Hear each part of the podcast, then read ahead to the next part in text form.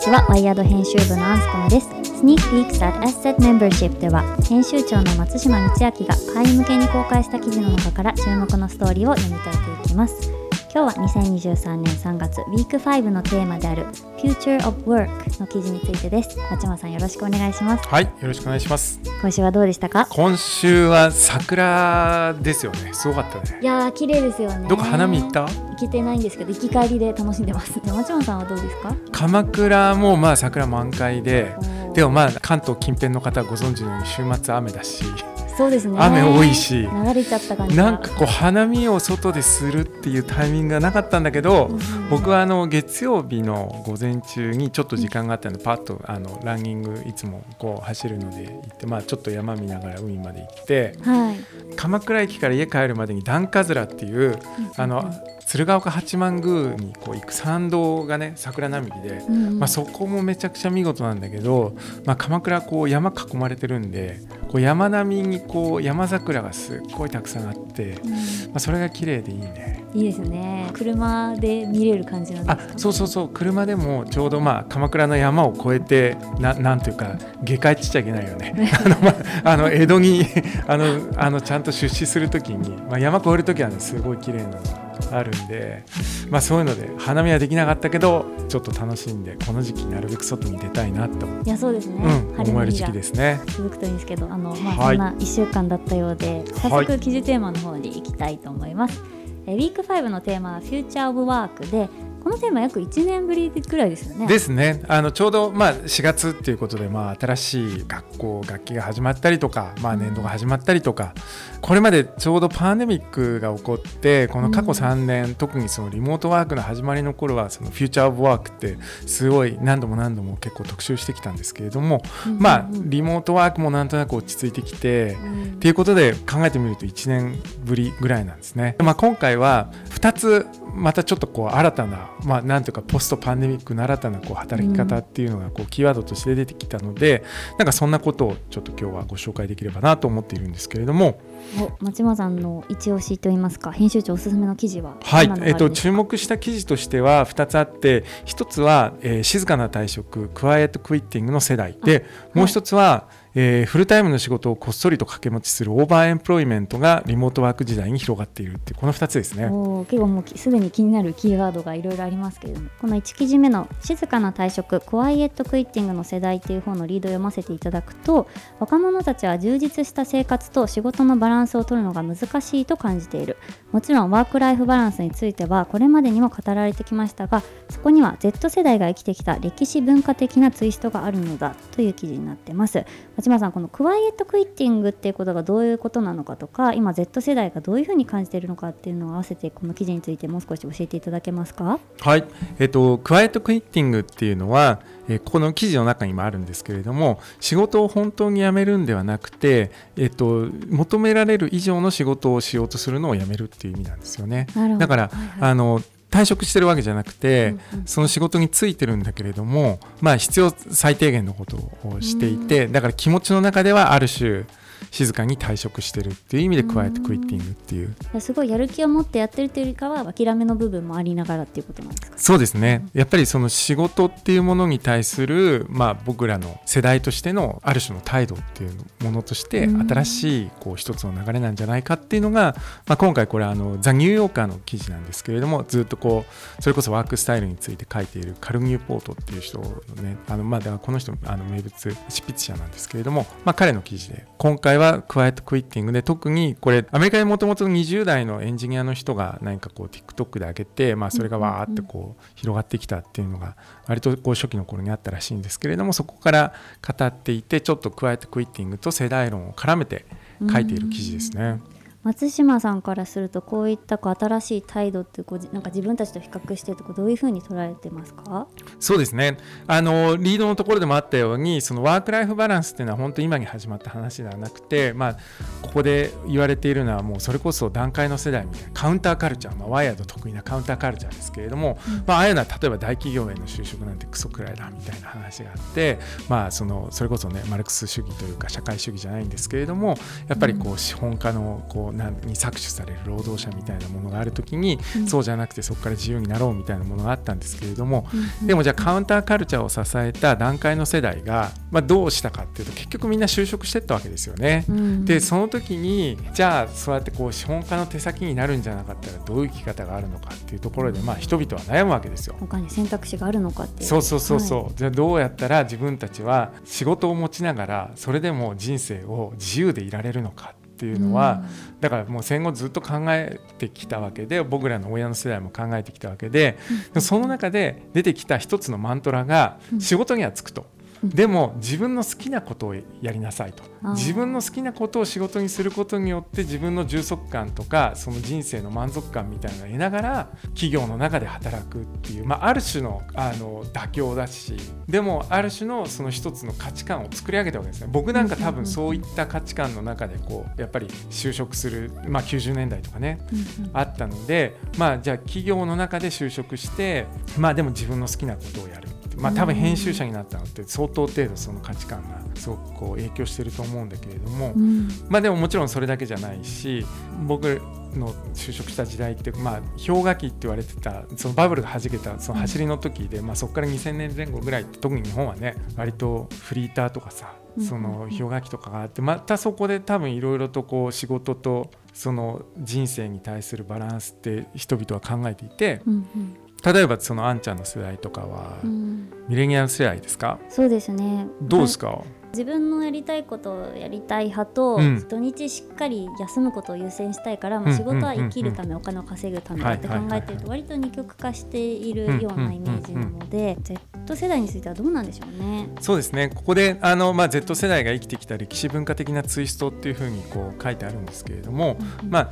Z 世代彼ら彼女らにとっては、まあ、まさにそのオンラインが当たり前のこうもう生まれた時からオンラインみたいなこう人たちなので、まあ、やっぱり相当程度その仕事っていうものとその自分の人生みたいなものは結構混ざってるっていうふうに感じてるらしいんですよね。だから、あのーそのそれまでの世代の人たちが、まあ、基本はその別々でじゃあそのバランスどうするか、うん。あすげえ仕事頑張るとかすげえ自分の好きなことだけやるとか、まあ、土日だけこうちゃんとパキッと分けるとかっていうのがあると、まあ、Z 世代にとってはそもそもが元が混ざってるから、うん。なんかそれそっからやっぱりどうやってちゃんと分離させるのかっていうのが、まあ、世代としてのなんかこう課題というかチャレンジっていうのを感じてるらしいんですね。その中で、まあ、その一つの態度表明が、まあ、静かな退職っていうことで仕事には就きながらその仕事をほとんどまあ降りてるっていうかほとんど言われたこと以外は何もやらないっていうようなだからそれが新しいとも言えるし今までもずっとそうそういったものっていうのはあったとも言えるんだけれども、この記事で面白いのはやっぱりそこにその Z 世代っていうその新しい人たちの独特のまあもがきというか、はい。独特の自分たちの置かれたものに対して新たな気づきっていうか新たな態度表明っていうのがあるっていうのをちゃんとそこを積極的に救ってあげようぜっていうのが、まあ、この記事の、まあ、最後のメッセージのところでもあるんですよね。要するにうん僕らみたいな人がいやそんなの昔からそのライフワークバランスなんてあったからみたいに言って、なんかその quiet quitting をくだらないって思うよりはその世代ごとのその文脈の中でなんかそういった、まあ、ムーブメントが起こってるっていうことをこうちゃんと掬い取ってあげるっていうのかな。っていう記事かなと思います。はい、ありがとうございます。この他にはどういった記事があるんですか？はい、あの先ほどね一度もう一つって言ったのが overemployment ですね。こちらですね、えーフルタイムの仕事をこっそり掛け持ちする overemployment がリモートワーク時代に広がっているという記事であの過剰就業という働きすぎの問題がありますがコロナ禍を経て複数の仕事をフルタイムで掛け持ちすることで年収を倍増させるワークスタイルとして広がっている。その根底には現状の雇用関係からの自立と自由の最低義があると。なんかさっきの記事と比べるともっと積極的に働こうとしている感じがして また逆ですけど。いやこれが面白いのは本当にあの一見真逆に見えてこの人たちはもう本当にフルタイムの仕事を掛け持ちする。2個どころかもう本当に何個も掛け持ちしてる人もいるらしくて。はいじゃあこれすごいもうめちゃくちゃ働きたいっていうかもう働いて自己実現したいっていう人たちなのかというと実はどうやらそうではなくてやっぱりその背景には働けど働けどこう給料が上がらないとか、まあその今ね日本も物価が上がってるしあのこれはもうアメリカの話ですけれども、まあ、例えば土地の値段の上昇率が自分たちの年収の上昇率よりもどんどん上で上がっている時代にじゃあこのまま普通に一つのフルタイムの仕事に就いているとついていても自分の人生この先どうやったら開けるんだろうっていうのをこう特に若い世代の人たちっていうのはこう絶望みたいなものを持ってるわけですよね。確かに親世代みたいにこうずっと長く働いていけば自然に給料が上がる感じもしなければそうそう。あのどうしたらこのね世代間格差とかなんていうかあと一個気になるのがそのこっそり掛け持ちするって書いてるんですけど働いてる人たちの現状とその企業なりのシステムとかが合致してないからこっそりになっちゃうってことそうですね。あの基本的には要するにバレないように雇用主にバレないように。あのこれちょっとこの前あの話してたら日本だと多分あの厚生年金とかあるんで、多分正社員をこっそり掛け持ちするってことはできないと思うんですけれども、まああのフルタイムってね要するに普通だったらまあこれで食ってるでしょっていうぐらいの、まあだから1日8時間週5日間働くのが前提みたいな仕事を、まあ、こっそりいくつもこう請け負うっていうことだと思うんですけれどもそういう意味では続きで言うともう結局そうやって一つの仕事をやっていてもなかなかまあねアメリカだと例えばそれこそ学生ローンみたいなものをこう、大学の授業料を返すのだけでもすごい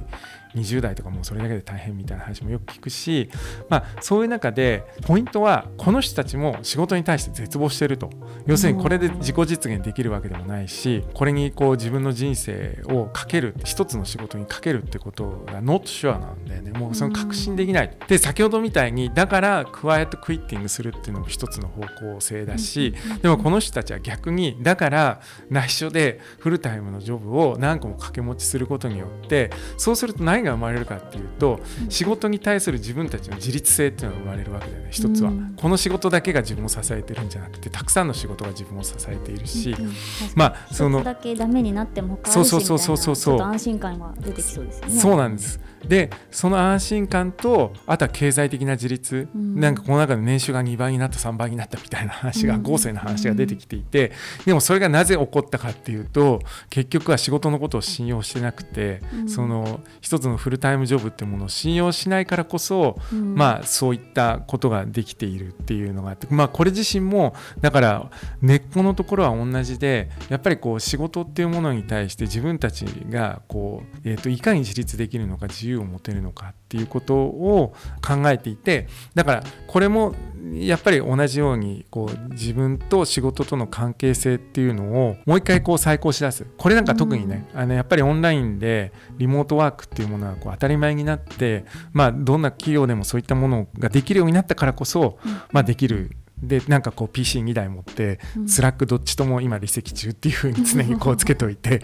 もうなんかほんとジャグリングするようにミーティングとかをこうパッパッパッパ入れてって、まあなんとかどちらもいろいろな仕事ができるようになっていくっていうことでまあねこっちはもう相当きつそうなんだけれどもそうですね。でもまあ逆にねあんちゃんとかだってもう相当日々働いて別に9時5時って何ですかみたいなこう話だとすると まあどうせだったらそれを1社じゃなくて何社でやるっていうのはまあ、こっちはこっちである種メイクセンスというか、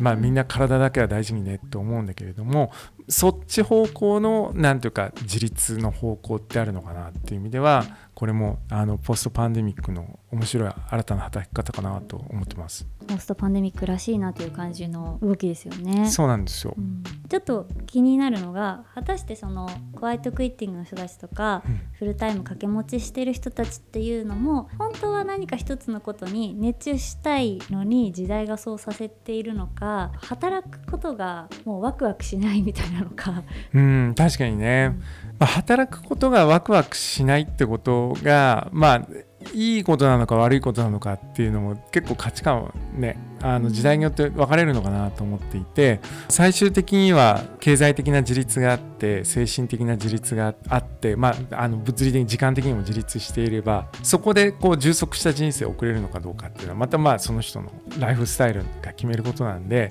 うん、まあ、その最もそれを支えるべきそのベースのところの経済的自立とか精神的自立っていうものを得られるっていう意味では僕はなんかポジティブなんじゃないかなと思ってるところはあって。ただまあもちろんその仕事としてはこの人たちなんかこう overemployment の人たちのなんかこう Discord とかいろいろこうやっぱりコミュニティがあるみたいでそういうところではこういろんな情報をこうやり取りしててこう例えばやたらミーティングが多い企業とかは避けるべきみたいな情報がもうすごくこうあのそうそうそうそうそうそうなんかこう上司がいちいちこうなんていうか進捗チェックしたりとかっていうよりはだからあんまり責任はそういう例えばアドミニストレーションの責任とかマネジメントの責任がなくてどちらかというと自分でコツコツやれるような仕事が持てるようなものをいくつか選んでやるっていうのがあるいは少なくともサブで持つとか2つ目とか3つ目っていうのはそういうものを選ぶっていうのもこのオーバーエンプロイメントの一つの方向性らしいんだよね。なるほど。なんかその横でつながるのすごく面白いなと思って情報シェアしながらあの企業の方もそれを踏まえてちょっとこういろいろシステム変えたりとかして、いい感じで影響し合ったらなんかすごくいいなって思いました。ですね、はい、はい、そういう意味ではこれが一人とかあの特殊なケースじゃなくて、うん、やっぱり一つのこう文化的なムーブメントになってるってことをこうやってね捉えていくっていうのはなんかこう社会が動いていく一つのあの動力になるかなと思ってます。でそういう意味でもう一つ社会の面白い動きとしてあるのがデジタルノマドですよね。まあ、あのリモートワークによってまさにこう可能になったこう働き方っていうのは今もう世界的に広がってると思うんですけれども今週はもう一つあのその記事で、えー、ようこそデジタルノマドランドへっていうあの記事もありました。これですね。世界中のリモートワーカーの約束の地ポルトガル領マデイラ島のデジタルノマド村は島を訪れる者にコミュニティをそして地元住民に繁栄をもたらすとして立ち上がった一方今のところどちらの期待にも応えられていないという記事で松村さんこのポルトガル領マデイラ島っていうとどんなところなんですかはいはい。これあのー、まあポルトガルの、えー、南西っていうのかな、うん、もうほとんどもうあのアフリカ大陸のこう西のあたりにあるもともともうすごく外界の離れてるところにあるんですけれどまああのある種そのリゾートの場所でもあるし今そこにこうリモートワーカーたちがまあある種南国で、うんうん、まあ多分ヨーロッパから見てもものすごくこう田舎というか、うん、まあかなり僕ららがだからそれこそアジアのどっかに行くような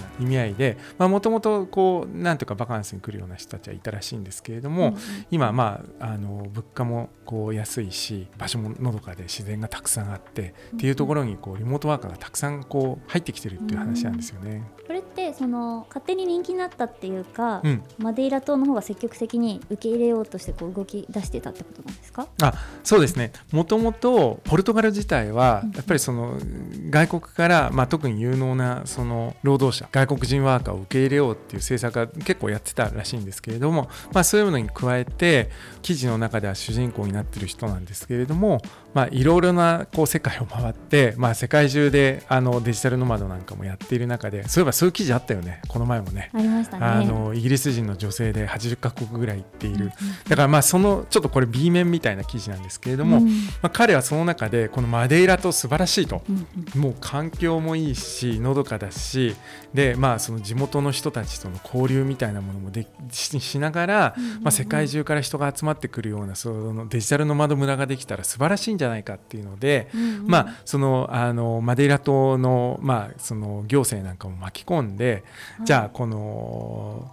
ノマド村作ろうっていうことで割とこう鳴り物入りで作ったんですよね。なるほどまあ、彼のその期待に対してこうリードだけ読んでるとおやおやという感じがしますね。そうなんですよあの、まあ、理想はねあのそういう形で出てきたんだけれども結局現状のところ働きに来る人とじゃあ例えばそのコミュニティっていうものがどれだけ混ざってるかっていうと、うん、まあ、そもそもがそのもう持ってるカルチャーが全然違うから全然混ざらなかったりとか、うん、仕事もこう思ったほどは全然増えてないっていうのがあったりとか、うん、まあ、結局その定住者っていうのもこう増えてないよねっていうようなこう議論があってちょうどあの木曜日と金曜日でねあの前後編で1と2でお伝えしてるんですけれども、まあ、1の方は割とそういった約束の地としてマデイラ島のノマド村っていうものがこう立ち上がったんだけれどもなんかどうもうまくいってないぞっていうのがこう書かれていてで後半の方にはリモートワークが地球規模で格差を広げているっていう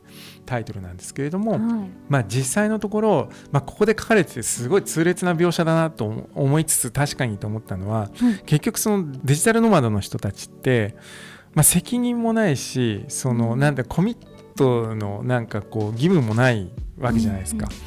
まあ、旅人ってそうだと思うんだけど要するにある場所とかあるコミュニティに対して、まあ、無責任に入っていけるんだよね。でここは素晴らしいとかこ,、まあ、ここでなんかこう一緒に何でもいいけどビジネスやりましょうとかコミュニティもっと活性化しましょうとかだからそれはポジティブな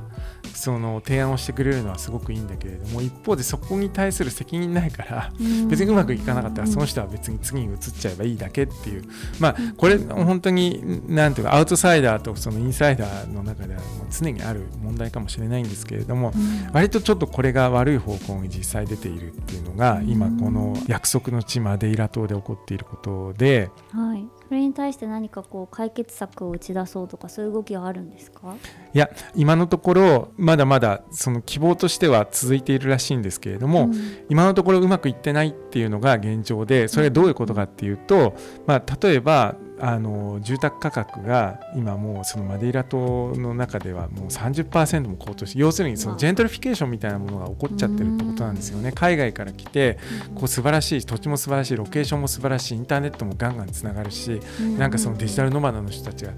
こう結構こう入ってきてそういう設備もあるっていうと今度は何が来るかっていうとお金持ってる人たちが入ってきてすごいなんか高台のいい場所とかどんどん買ってってアパートとか建ててってそうするとこう地元の人がつける仕事が増えるわけでもないのにあの住宅価格がどんどん上がっていって、まあ、そうするとそこから出ていかなきゃいけない人たちがこうているとか、まあ、このポルトガルの事情でいうとだから僕あんまり別に詳しく分かんないんですけれどもその外国企業とかにはあの外国からじゃあそこまでデイラ島に来てくれればその優遇措置があるんだけれどもそのもともと島に住んでいて、まあ、その人たちも決してなんかポルトガルの中でも割とこう貧しい地域らしいんですけどもともと島でまあそんなに大きな産業がない昔はなんかサトウキビとかねプランテーションみたいな話だったかもしれないんですけれどもなんかそういう時にこう住民の人も明確な恩恵も得られてないとか、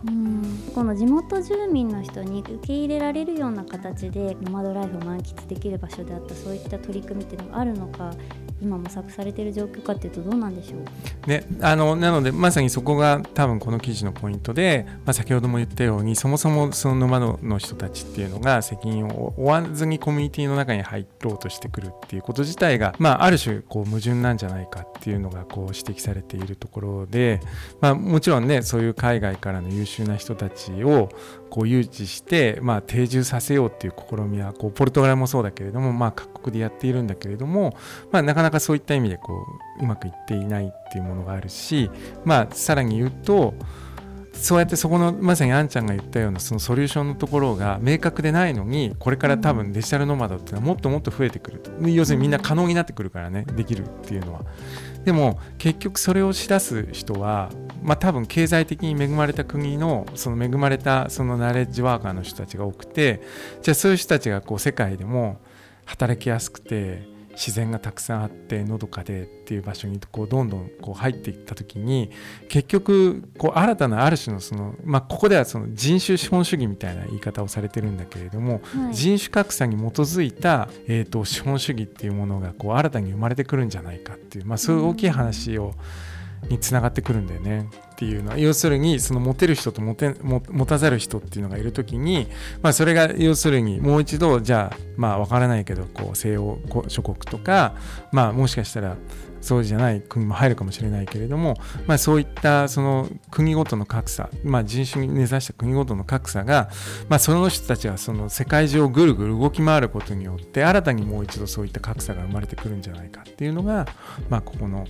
あの言われていることでだから本当にじゃあその人たちがじゃあ今回だったらマデイラ島みたいなところを搾取してるんじゃないのか搾取してるのかそれともこうその土地の価値を新たに一緒に上げようとしてるのか結構何て言うのかなここに来る人たちもさ別に悪意を持って来てるわけじゃないんだけれども結局起こってることっていうのは割とそういう風になっていて、まあ、もしかしたらここからその世界中でそういったこのマデイラ島のデジタルノマドランドみたいなものがこう拡散していくんじゃないかっていう警鐘を鳴らしているのがこの記事ですね。ありがとうございます。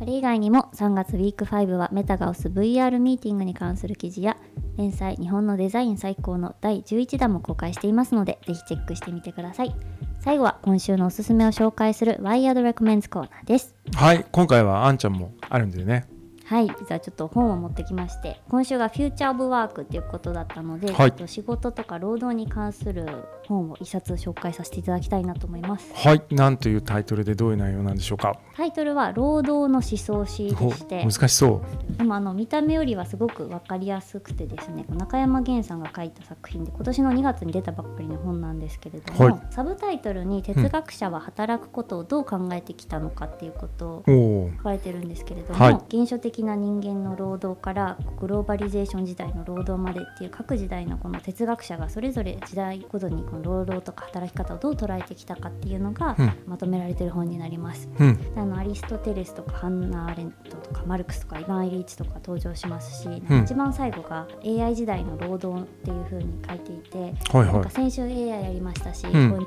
今週はフューチャー・オブ・ワークでしたし、その記事と合わせて読んでいただくとあの面白いんじゃないかなとど。どこが面白かったですか？その中でも。そうですね。今その、まあ、今週のテーマでだし、うん。事後がリジェネラティブカンパニーということで、うんうん。いろいろリサーチしてるところなんですけど、うん。まあ、働き方って今後どうなっていくのかなっていうこと気になると、うんうん。松島さんもよく言うようにこう歴史から振り返ると面白いっていうので、はいはい。これまで働き方どう変わってきたんだろうっていうのが気になってこれ手に取ったんですが、はい。どう変わってました？いやもう軽蔑されてた時もありましたし 働くことがね。はい、生きる喜びの時もあったし本当に変わってるんだなと思って。んなんかそれ思うと、まあ、今この自分がね生きてる10年20年でうん。働き方って変わらないんじゃないかと思ってる人もいれば、今こう AI とか来てあの仕事なくなるか不安っていろいろ思う、まあクワイエットクイッティングしてる人とかね。はいはい、いっぱいいるからね。うん。なんかこれ読むと、なんかいずれにしてもこう自分の凝り固まったあの働き方に対するイメージっていうのがはいはいはい。一回こう取っ払われると言いますか。あーそううのいいですね。